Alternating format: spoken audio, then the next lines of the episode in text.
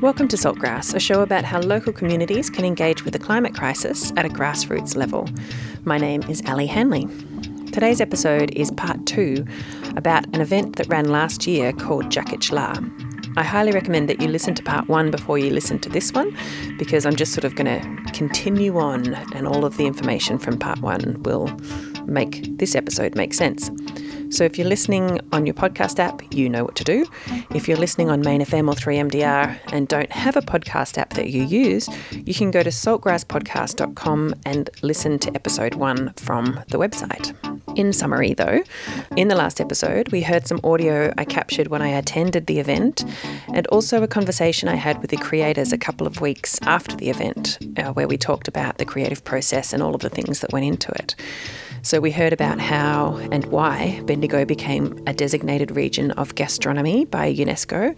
We also heard about the creative practices of Jody and the team at Carbon Arts and how their quest to use creative means of connecting people to the societal shifts that need to happen in the climate crisis has, through various projects, led up to this event, Jakich La. We heard how Rebecca Phillips was able to share some wisdom from the Dja Dja Wurrung about how to eat country healthy and how the ancient European folk story of stone soup was a perfect vehicle to help bring all of these threads together. Today, we're going to continue on our exploration of this event. We have more from the creators and also more audio from the event, including some on the spot Vox Pop type interviews I did with the guests, and so we'll hear their responses after a very full afternoon of thought, discussion, and food. The creative team involved and the people that you'll hear from in our interviews today are Jody Newcomb, who's the executive producer and director. Sam Thomas was creative development, sound design, stage manager of the animate objects. Will Tate was co producer, performer, and MC. Rebecca Phillips was creative development performer and advisor on Djaara Knowledge. Charlie Ahrens was creative development and stage manager of Inanimate Objects, and Anna Knight is from the city of Bendigo and was working at council at the time, and she was instrumental in Bendigo receiving the UNESCO designation of Creative City of Gastronomy. The soundscape you can hear in the background behind me now was created for the event by Mitch Boney, and other creative collaborators were Alex Perry from Situate Dining and Ira Barker from Murnong Mummas. As ever, before we begin, I'd like to acknowledge that all parts of this episode, including the event of Jakich La, was recorded on Djaara country, the unceded lands of the Dja who have been the custodians and caretakers of this land for tens of thousands of years. Always was and always will be Aboriginal land. Salt, salt, salt of the earth. Salt, salt, salt. Grassroots. Grassroots. Grassroots. Grassroots. Grassroots. Salt of the earth people. Grassroots change. Saltgrass.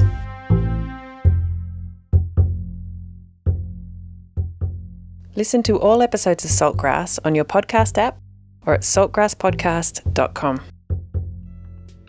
So, at the end of the last episode, we heard the beginning of the performance, which is Rebecca sharing the creation story of the Dja Wurrung. We were all gathered outside around a simple stage, a circle of sand. She was drawing in it with a stick as she told the story of the waterways being created and putting shells and balls where the emu nests were. And she was doing this beautiful arm movements to signify which bird was being told in the story at certain times. And so she embodied the story she was telling. And then to have Will come in as the white settlers, and his attitude was so familiar as well of, you know, don't be silly, don't imagine things that aren't there, your spirits aren't real. He carved lines in the sand through her lines. He carved lines to indicate fences and indicate changing waterways and changing the landscape to suit his purposes which is exactly what we've done as settlers and colonists and invaders here without paying any respect initially to the indigenous wisdom of how this land runs. And I think for me, it became really visceral as I saw it acted out and saw them actually carving the sand with their different stories. So I found that really powerful. So, The Europeans have arrived in Djaara country. They have come in the wrong way. We have realized that they're here to stay. The old people had considered making kinship systems with these people so that we knew how we would interrelate, how we would hand over the laws of Bunjil so the newcomers may take care of country as we were. But how will we share the land? land. Lovely, lush land. Lucky me. Right, well, we can start by getting some sheep in here. And we're going to need fences, fences, fences, fences, fences, fences, fences to keep the sheep safe. We're going to need fences to say whose land is whose. We're going to need fences to keep those beasties at bay. And fences to keep out the pesky natives. Oh, what next? Water. Water, that water looks great. All right, gonna have to dig a channel though. Here we go. Stop! No, no, no, don't touch that water. Why not? That's sacred water. Poppycock. Sacred being lived there. Water hold memory and song. You need to get that primitive, superstitious nonsense out of your head. It's time to evolve or get left behind. Ugh. No! If you disturb this water, you will make trouble for all the land. Trouble, is it? Trouble? Tell you what, there's going to be trouble if you don't shut up and get out of my way. Does this man have a murab? Is he not connected? Can he not feel country? Can he not see that we hold the story, the ceremony, that we belong to this land? He got big eye, just want to take, take, take. No wukjara with the land. I can see we're going to do this the hard way for you and for me. Maybe one day you'll see. Hang on a minute. Holy hallelujah, it's gold. Oh, gold. There's more gold. There's gold everywhere. This country was made to make me rich. I better line my pockets before anyone else gets here.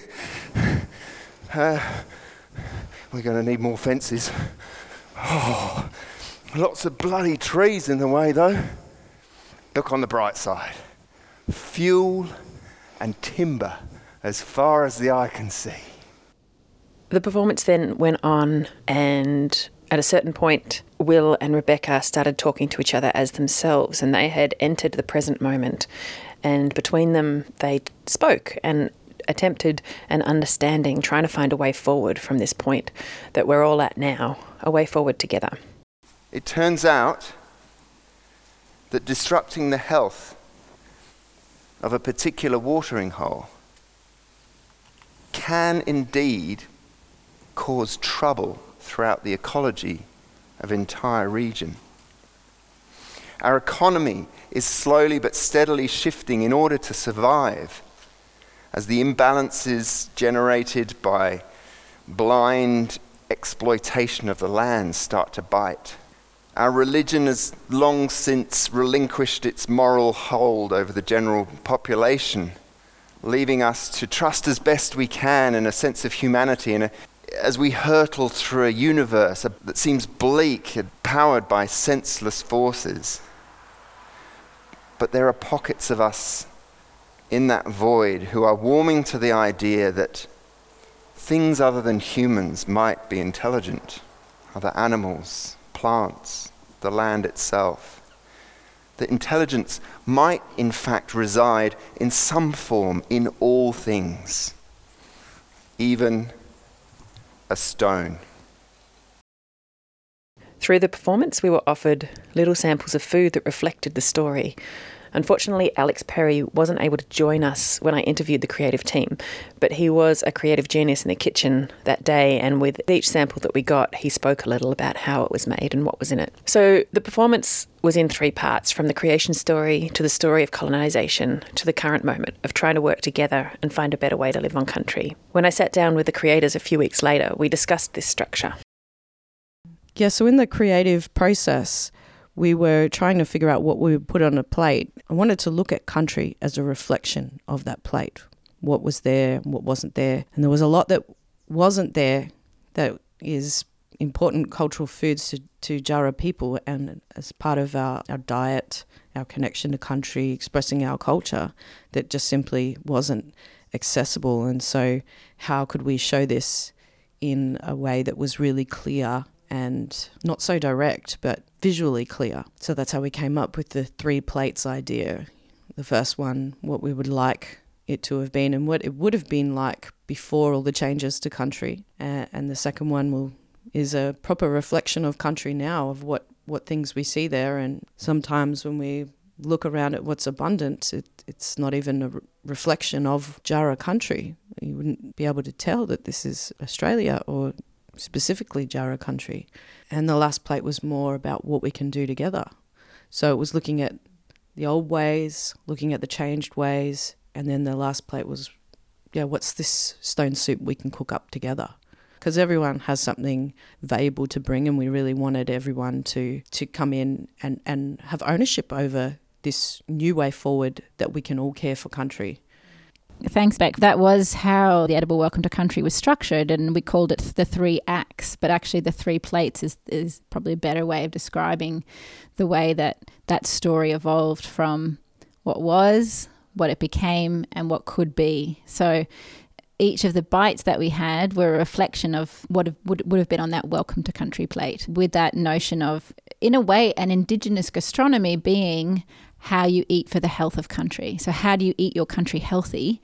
Is you eat what's abundant, but you also eat what needs to be culled or what needs to be harvested at any time. And, and there's much more complex than that, obviously. But the si- simple way that we can understand that today is looking at the rabbit infestation. And we, we actually had lots of conversations in our development meetings with Alex and even with the Murnong Mummas and understanding how the bureaucratic tangle of abattoirs and health regulations mean that we can't even eat the rabbit that's in the fields that's destroying the native flora and fauna. And that is endlessly frustrating but is a call to action and a great opportunity for creativity. Like how do, how do we create a mobile abattoir that is not an arts project? I mean, heck, why not? And so there's that provocation in that plate was both what we should be eating and then well why aren't we? And i think alex perry it's a shame he couldn't be here today because he has done a lot of research on this and in his new restaurant that will be at the midland hotel he's almost calling it the reverse of the fine dining. It's like you know go out and catch it and we might serve it to you, you know. But he will be serving rabbit i think. And it's an interesting cultural opportunity for our region and probably across the entire country. How do we make rabbit popular again? Because there's so many stories we all share from our parents and grandparents about how rabbit and other animals that were abundant featured on the plate, and we didn't have so many bureaucratic hurdles. So I, I think that structure is a great way of explaining to people who weren't there how we were thinking, both at that sort of policy level and the cultural level about the history of food and, and what an Indigenous gastronomy might mean. The other part about the, the food component in the project and how Stone Soup actually was realised with the participants is that we invited everybody to bring something, bring food to the event that was foraged, grown, or that they produce. And then Alex Perry and his team picked and chose and put it all together for the final serving of food at the end of the event as well. So that that was how it manifested. Our stone soup was presented and there was great enthusiasm from people that brought all sorts of wide-ranging ingredients for us to play with. And so it was just a nice way for our participants to also feel really included.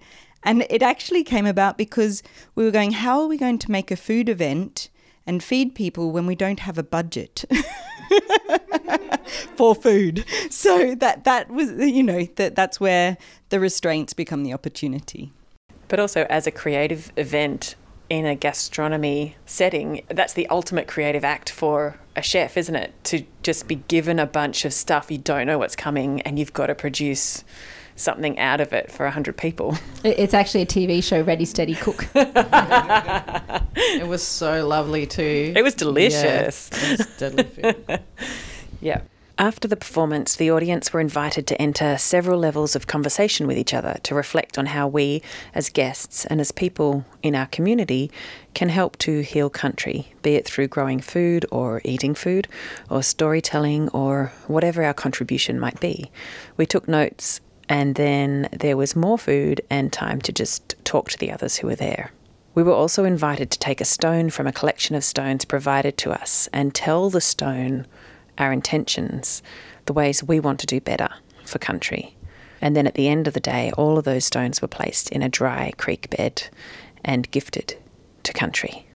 So that was a really beautiful blessing for me personally and for all of us as a team. And even though the rains coming down the following day to help with the, the stone we'd placed in the creek there on that spot that held the intentions of all of the discussions people had had that day. Uh, I'm hoping there was that understanding of Wukjara, what, what can I give back to country or what can I change in my business to be a little bit more sustainable or do something that will benefit country uh, and putting that intention in the stone. This was the, the real beautiful thing of it, the, all the stories tying together into that stone soup and you know just having one small contribution making a, a larger feast for country with country and those intentions going off with country. So what you're saying is we kind of made stone soup for the country to nourish the country with our intentions. Is that right? Yeah, yeah, yeah. that's definitely how it evolved. We were planning it where a creek was filled with water, but didn't turn out that way. But the, the rains came in and answered that call to, to carry off those intentions the next day. So, yeah, another beautiful thing. And now we're in a different season now. It's still cold and it's still wet, but I think we were really blessed on on that day to have some blue skies and the weather to not be uncomfortably cold for an outdoor event and this is really country working with us for sharing such a important story and message that is probably overdue, but it, it did feel that it came about in the right time with the right people in the right place during the edible Welcome to Country, it was really, really nice to have some of those signs of country talking to us there, sharing the, the story of Bunjil's laws and not taking too much from country and only taking what you need and being aware of your place in the whole ecosystem and that other things will need certain things and we're not to take take away from their needs as well. Having wedge-tail eagle fly over over the top of this storytelling was really important and culturally significant in reaffirming that this was the, the right step, the right story, and the right place for that to happen. At the very end, as everyone was relaxing and talking and debriefing about the event, I caught some of the guests to see what they thought of the day and what it made them think about in terms of their own lives and work. And this is just some of the responses. My name is Lana. You told me that you are wanting to start a little farm that involves regenerative agriculture and permaculture and all these sorts of ideas. How much of what was said today was new to you or surprised you or made you excited and how much had you been thinking about or sim- along similar lines already yeah i mean a lot of it made me excited um, i think when we got our land uh, it makes me very uncomfortable to be an owner of land, considering it's not our land to begin with. So the idea of whatever the percentage was, like 93% of it being privately owned and stuff, and uh, Beck not having access to land, that made me really upset. Like, there's a native nursery in Harcourt that's getting started up, and, and we were talking to Arnie Julie about the potential of her using our land because we have Barkers Creek running through the bottom, and like to have access to that because like we really want to share our land with our community, and so yeah, the idea of like you know Murnong and like replanting of, of like natives back into the, the land and like endemic species, not just necessarily natives as well, to kind of bring Harcourt back. Those were the ideas kind of swirling in my head today. Do you see yourself becoming part of this gastronomy region, and in, in what way? Um, I definitely like to. Like, I really like that. You know, it's the sister region to Emilia Reggiano, and like I really like how in Italy, how all the regions there kind of work together. Like one specialises in parmesan and one specialises in uh, ham, and they kind of like work together to do the slow food trail and stuff. And so I really like that we could do that, but our point of difference could be using Indigenous and, and like the multicultural cultures that we have here. My name's Jason McCainch. I work for Macedon Ranges Shire as their private land conservation officer. So I work with farmers and landholders to increase their biodiversity, primarily through grazing animals, which increases soil health, increases water retention, all of those parts of regenerative agriculture that we, we're trying to manage better. What have you thought of today's event? What has that made you think? It's made me think about how the system still works as a whole. So, you know, regenerative ag is about the whole. So it's just refocusing, you know, a bit more about how we can connect the whole system and it's made me think about time as well. So I hear a lot of communication about deep time and the length of time, and um, that's made me think about time a lot better. And what did you think of the event as a whole, as a, an experience? I found the experience spectacular in the sense of just sitting and listening and taking time to listen the smoking ceremony and all of those associated parts was healing for me in a sense of me just taking time to absorb what was being said and listen and not be worried about my the rest of my busy life. Mark Wilfred Anstey, Lot 19. Today was brilliant. Like, what a generous exchange of storytelling and plan making. I loved that it was results driven you know, it, it was um, outcomes driven, which a lot of the time you just feel like you're sitting around talking to people who agree with you. But this seems to have results. Stuff was written down. That's right.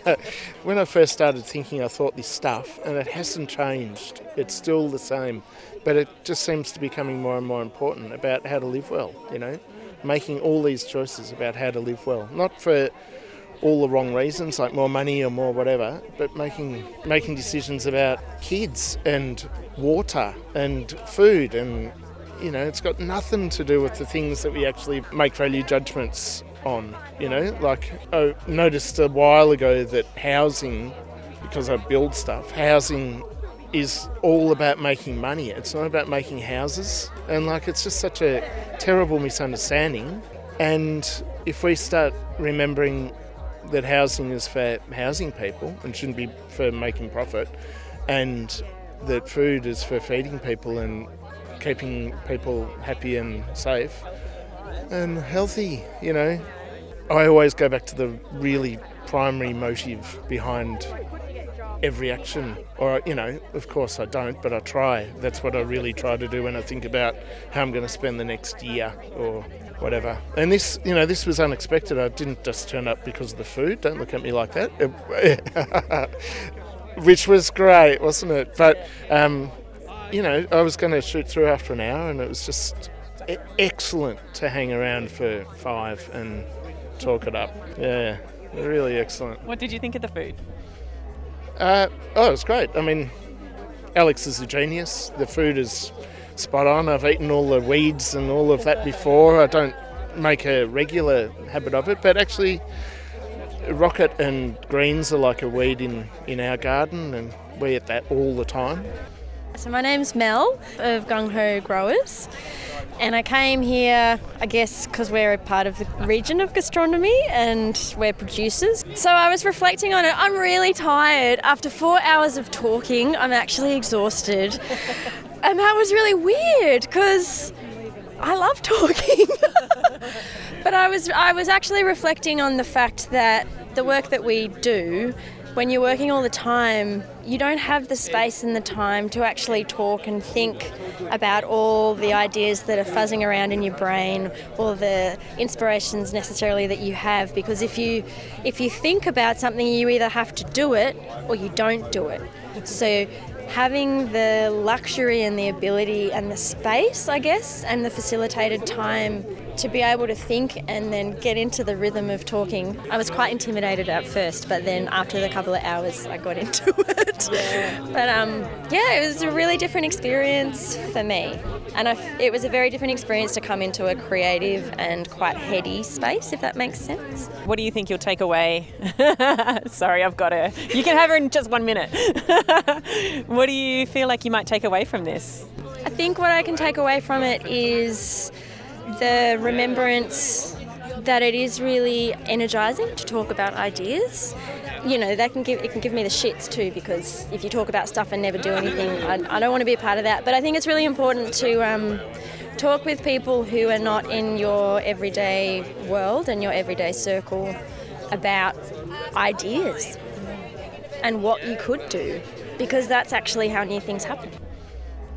It was fantastic just really great conversations and lots of interesting ideas and interesting people to talk to. I think, though, one substantial impression is of I don't know, cultural elitism is a what is a concern of mine, and even the word gastronomy is sort of elitist, right? And there's so many people in our community that would never use that word, would never come to something that had that word in it, and I think don't know what it means, and and I think that's really that's important that that it goes beyond the sort of foodie elite. And we are at a vineyard in Harcourt and with a beautiful event and, yeah. you know, yeah. Yeah. So, yeah. I mean, just fantastic event and the beginning in particular. Yeah. Like Beck's introduction, just and welcome to country, really amazing. Um, so I'm Joel Meadows. I run a business called the Green Hand Institute, uh, which is a permaculture education consulting business, and I, I teach on a lot of permaculture courses in this region the standout for me absolutely was a phrase that Beck used today, which was eating the land healthy. And I feel like, oh man, we've got to get that right. Because so often I think we think that the health of the land is tied up with us locking it up or not touching it or protecting it. And it's actually, no, if we eat it and we need it, then we need it to be there again, you know. So we need the land to be rejuvenating because it's our food.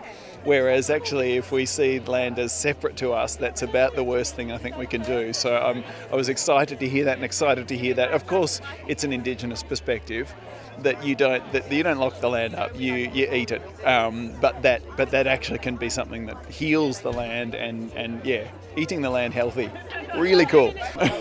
yeah. And the conversations have been good, as is often the case with things like this. It's like ideas, ideas, ideas, ideas, and you just feel a little bit overwhelmed and you're not quite sure where it's going to go. I sat on a table looking at Indigenous and bush foods things to, to do with trying to, you know, get more of it happening, trying to think about how we honour the local Indigenous groups, but also spread the word too, because I think um, we're in a, a tricky situation with that stuff where we need we actually need it, but it's treated as if it's a bit of a side issue, and I think it's fundamental. And I'm also one thing that didn't come up today, but I reckon needs to be discussed in relation to food is scale.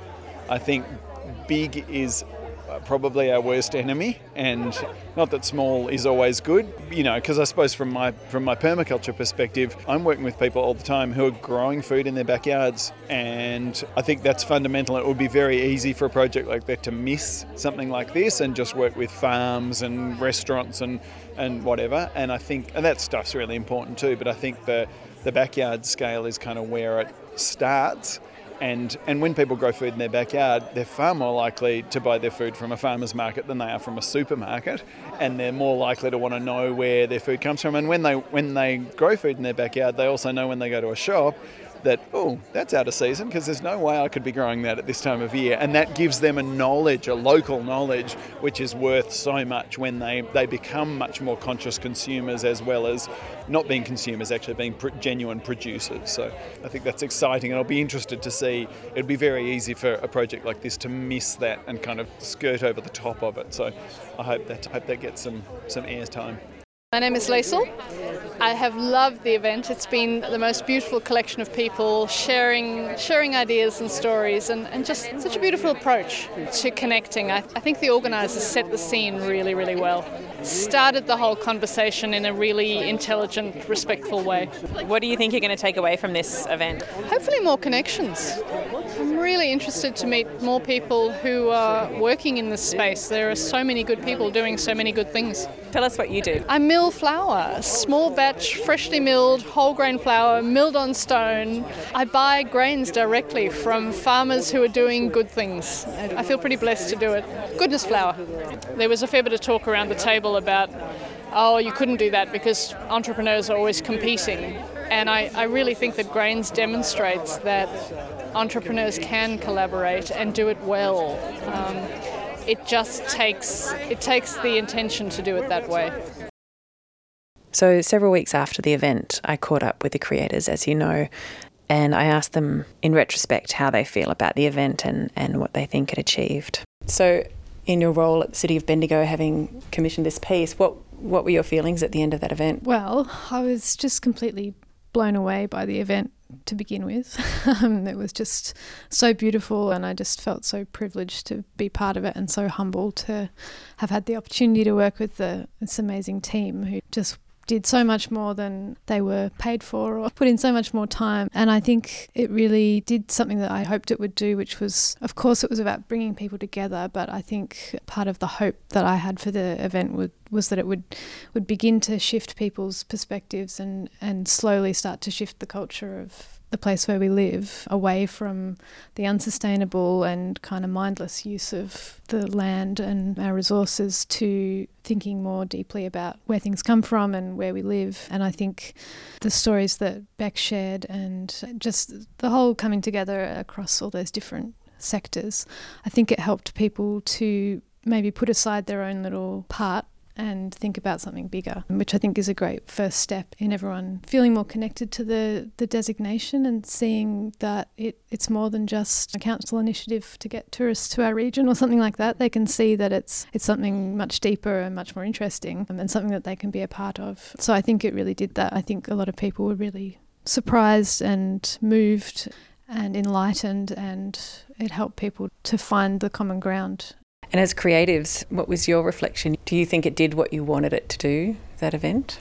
Big question. Who wants to answer first? For me, you know, the idea, having had this metaphor of stone soup and bring it forward, is that we were a stone bringing forth a soup. But we also kind of presented the idea that the City of Gastronomy designation was also that kind of stone. It wasn't nourishing, it didn't come with funding, but it came with an invitation that would attract people bringing together their disparate resources. And my hope is that now that stone has grown bigger because there's a hundred people that have had that experience. So my hope is that we can find a way to keep that community active and, and keep its momentum going. While I've got the talking stick, I guess personally one thing I'd love to see is that in our creative process we came up with this idea initially of literally serving people with a plate and having on that plate the traditional food items that you would have received when country was at its most abundant. But what would actually be on the plate would just be two or three little tiny morsels and then kind of big empty places with labels for the things that are no longer on that land. And as we played with that metaphor of the plate, we kind of also realised that it represented the only 3% of Djaara country that traditional owners have easy access to. So I, I, guess one of the things that excites me is the possibility that, that we could open up a culture of potentially landowners realising that they can be of service to country by allowing traditional owners onto their land to do cultural work. I have no idea what it would take to do that, but you know, if, if I can, as part of Carbon Arts and, and the collaboration with the the city of gastronomy designation do one thing moving forward, it would be that. Yeah. Yeah, I think as an artist, I always feel very inspired and motivated by these projects, ideas, concepts, and and that's what drives me to express those to people. I think what's really unique about this particular event is that it feels like not only just sharing those ideas but feeling them being seeded in the community and having the community now take the baton and actually activate further growth and change in, in whatever projects it inspires them to do rather than it just being a sort of more passive, receptive audience. So that that's really exciting for me to have now handed it over and say, okay, now people go, you know, make of it what you will, or work together and, and find new pathways with these ideas. I think the event was a, a, lot of fun to deliver and wonderful to see everyone really enjoying themselves and being captured by the different elements. For the project itself, and I suppose Carbon Arts as a project of how can arts play a role and how does the creative sector play a role in sustainable development, creating a culture of stewardship and, you know, Indigenous people the world around that is their culture. It is a culture of environmental stewardship. The evolution of this work feels like it's moving in the right direction, and it's really gratifying to see culture be so strong and central in that journey. What is the 500 year plan for Djaara country? You know, Sam and I have been talking for a long time about seasonal events connect us to the harvest and, and changing weather and, and migration of animals, etc. But recognizing that that does change with climate change. So that's a really powerful way to connect us to a changing climate and lots and lots of other little seeds that would just be so much fun to continue to be part of because because I live here and this is this is also the country that will carry me through to the earth. So yeah. yeah, I, I found the timing of the event quite significant because as we were packing up, the news came through that there were more COVID cases coming and then lockdown coming. So the fact that we were able to gather as 100 people in a physical space, have these discussions freely, and be open to these signs that we got from the wedge-tailed eagle flying over as Beck's telling the story. And also, it's significant that this particular part of the world is so damaged, so traumatized, and that all of our energy and focus and emphasis is on healing that trauma. And so that I think that that's really what resonated with me and with us is that we need all focus on healing right now and getting as strong and healthy as we possibly can, both internally and externally, you know, and doing the inner work and the, and and then the work out there. So that just the sense of a hundred people gathered around. There was one point when Will brought everyone round. We had the beautiful performance, the, the tone was set, and then broke out into these smaller groups. And then at one point, Will brought everyone round, and it almost felt like an old village square kind of format where there was a hundred people. You can hear one person speak in a hundred people, and it really made me think about those central systems, we're getting these news and these instructions from far away, from places like Canberra or or wherever, to be told, you know, masks on, masks off, kind of thing in small country towns where there's a lot of fresh air around, and you see people walking their dogs in in wide open spaces with a mask on, and you know, like, please I think that the fact that we were able to form a real live shared experience together as people in one place is profound in itself in during these times. Yeah. So true. I think the event went so smoothly. Yeah, big credit to the team eh, in the background. Will and I were doing a big edible welcome to country that was you know, very theatrical in in a sense. All of the other things that were going on in the background, I was really impressed with my team and how how hard they were working, and all those little things made Will and I look good. So yeah, I was just really impressed with how smoothly everything went and how everyone was really open to the discussions. I didn't see one person not engaged with something they really wanted to talk about in their small groups. And being able to capture that information using the environment so well with the wine barrels, I think it really gave people a chance to to bring out ideas they probably didn't know that they had sitting in the background and we really created that safe space for those bigger discussions on how we want our community to be and you know what will our interaction be like with a, a greater awareness? What research do i need to go back and look at that i'm interested in or that will help me you know in, in a little bit of a shift? And I, I felt like there was a big shift that happened that day with that soup that we created together. How powerful it is when people can gather like that with the same common interest and just from an idea then shift into some practical action. Really, it comes down to that self accountability and self responsibility. And that's what I learnt a lot about for myself in this experience was all of the things that I can take responsibility for in my life big and simple choices to make that is this good for country? You know, or should I choose this other thing that is equally as good, but it also has a benefit for country? You know, really walking that caring for country. This was the most powerful way to share what my people have been talking about for a long time caring for country. When you have healthy country, you have healthy people.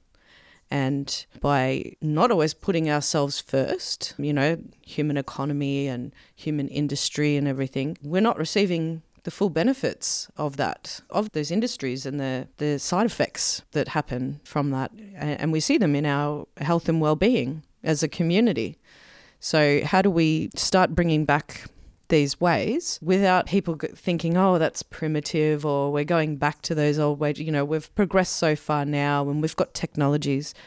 Well, technology has been really great in some advancements, and in others, I feel like it's weakened us as a species. I can't even remember one phone number these days, and I sometimes can't remember ways to places because I use the GPS. You know, little things like this, they're great advances, but what are they actually doing for our health? If we've got machines out there digging all of the holes for the plants, what's happened to my connection with my digging stick, digging that hole and, and my relationship with that plant that I'm putting in the ground? That's building my connection with country and my awareness of the soil and the seasons on another level. And it's good for my health and well-being. You know, I, I feel like we've kind of gone so far with some things and we need to bring them back and, and use technology in a different way.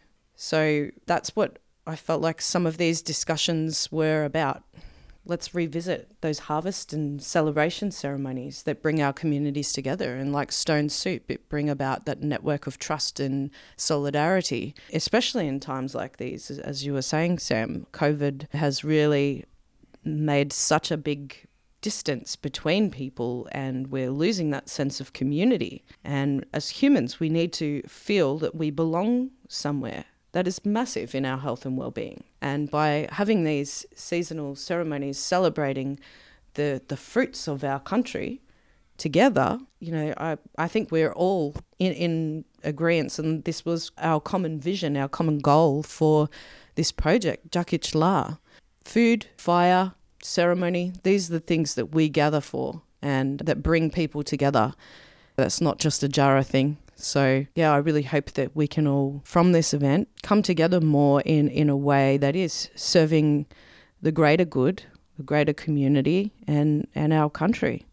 I'd also like to acknowledge how resilient this country is to have undergone so many changes, radical changes, and to still be so beautiful today and continue producing food, beautiful experiences for people, and being patient with us on this journey to return to country and, and now navigate a new way into our future that is caring for country together.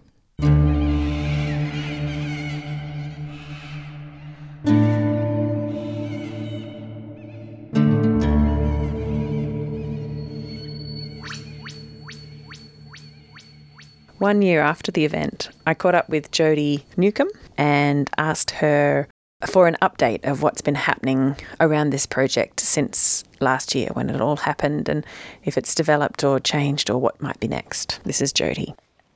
After the event, we were on a high because it really exceeded all of our expectations and had such a feel good period afterwards. And then we thought we'd go for Creative Victoria funding. So we put in a massive grant for like $240,000 through the Creative Venture program. And that was the range of money that they were, they were offering. So much energy went into that. And so when we were sort of waiting around, and I think they delayed the decision because of COVID, we didn't really hear till January. And the city of Greater Bendigo had put in some co-funding, just a small amount, like 10,000. And we'd got, you know, all the letters support, etc. And then in January, found out we didn't get it. And it was one of those one of those things where you're really just putting everything in your life on hold. And we'd sort of lost a bit of faith, to be honest, and, and we had to just get on and organise other work. So in a way, when you know when February rolled around, we were all kind of fully booked. Except um, I had some capacity, and and I was really keen to continue and, and do something. So we had this massive proposal to draw from, and we went back to the city of Greater Bendigo and said, look.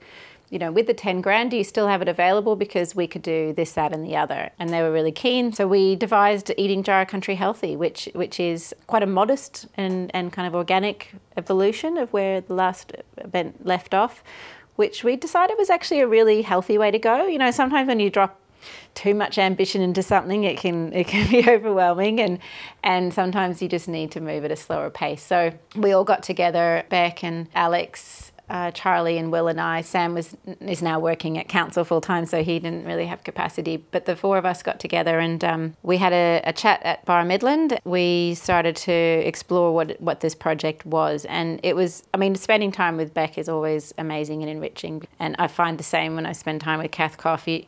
You, you just get so much wisdom through their way of seeing the world, and and she explained this this sort of philosophy of you do what you sort of you know like you give your gifts and you do what feels right and then the land will let you know if you're on the right path and that will give you the assistance and the world will come to you if mm-hmm. you're doing the right thing. So we, we took that gradual approach because we were going to go for more funding from Regional Arts Victoria and it was like that's actually taking energy and effort away from what's here right now on the table, on the plate, so to speak. And she actually told this beautiful story about how she was doing a performance, one of her early performances as a, an artist, and her elder had told her, You need to get the branches of the highest tree to do the smoking ceremony, probably, or something at the beginning.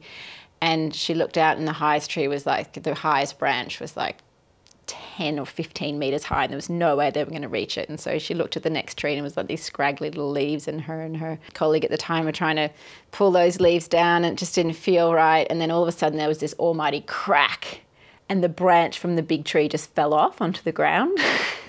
and wow. it was like, wow.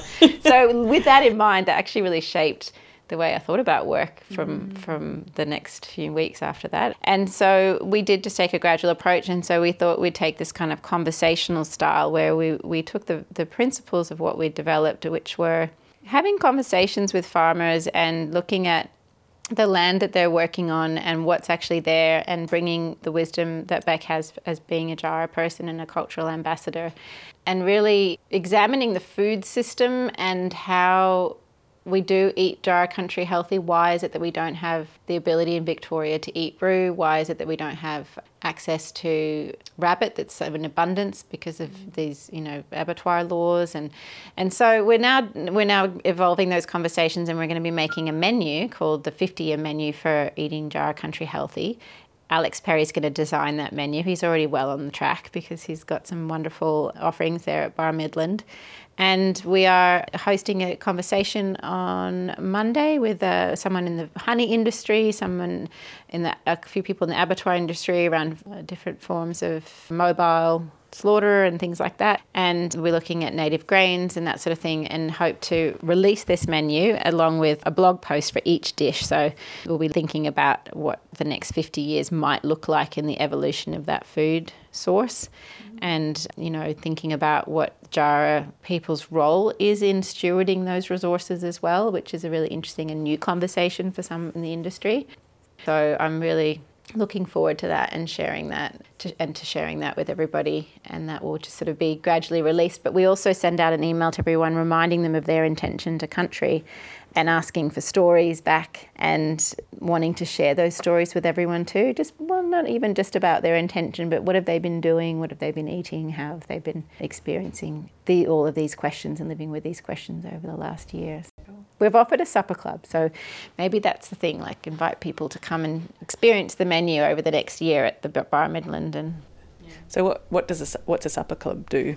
A supper Club would be sort of focused on conversation and a curated conversation where the food speaks to those questions and that and that content, and that the people around the table are that have the intention of moving that conversation forward. So people would sort of opt in, and I guess you'd also spend some money to be there because there's food supplied. It's a dinner. You'd opt in knowing that you were part of the conversation and that you would go regularly to like monthly dinners or something. Is that right? yeah, right? look, ideally, what what a supper club might look like is is it would cost probably a bit more than the normal dinner because what you would see out of that would be the curation of that conversation and ideally some reporting back.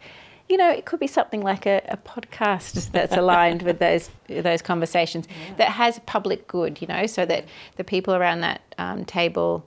Um, are evolving the sector wide and the systems wide conversations in a way that can be shared and that can be generative and that you know by sharing really exquisite food in a in a beautiful place with with people you might not know already you can kind of yeah be rewarded to to make some interesting changes possible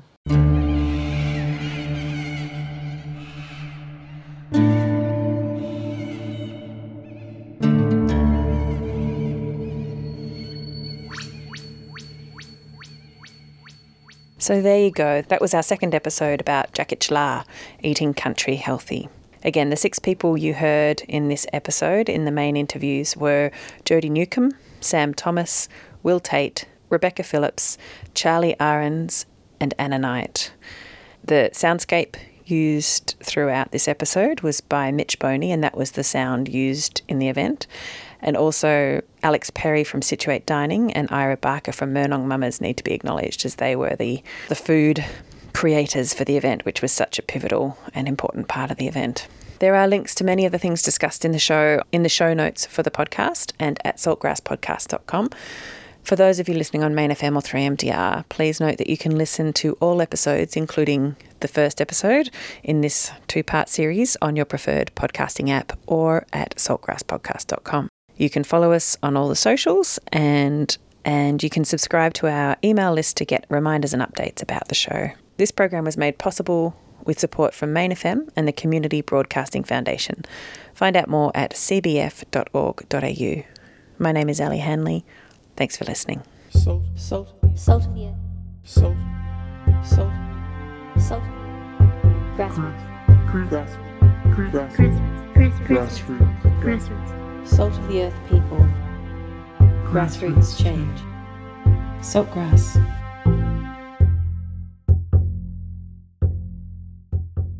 Listen to all episodes of Saltgrass on your podcast app or at saltgrasspodcast.com.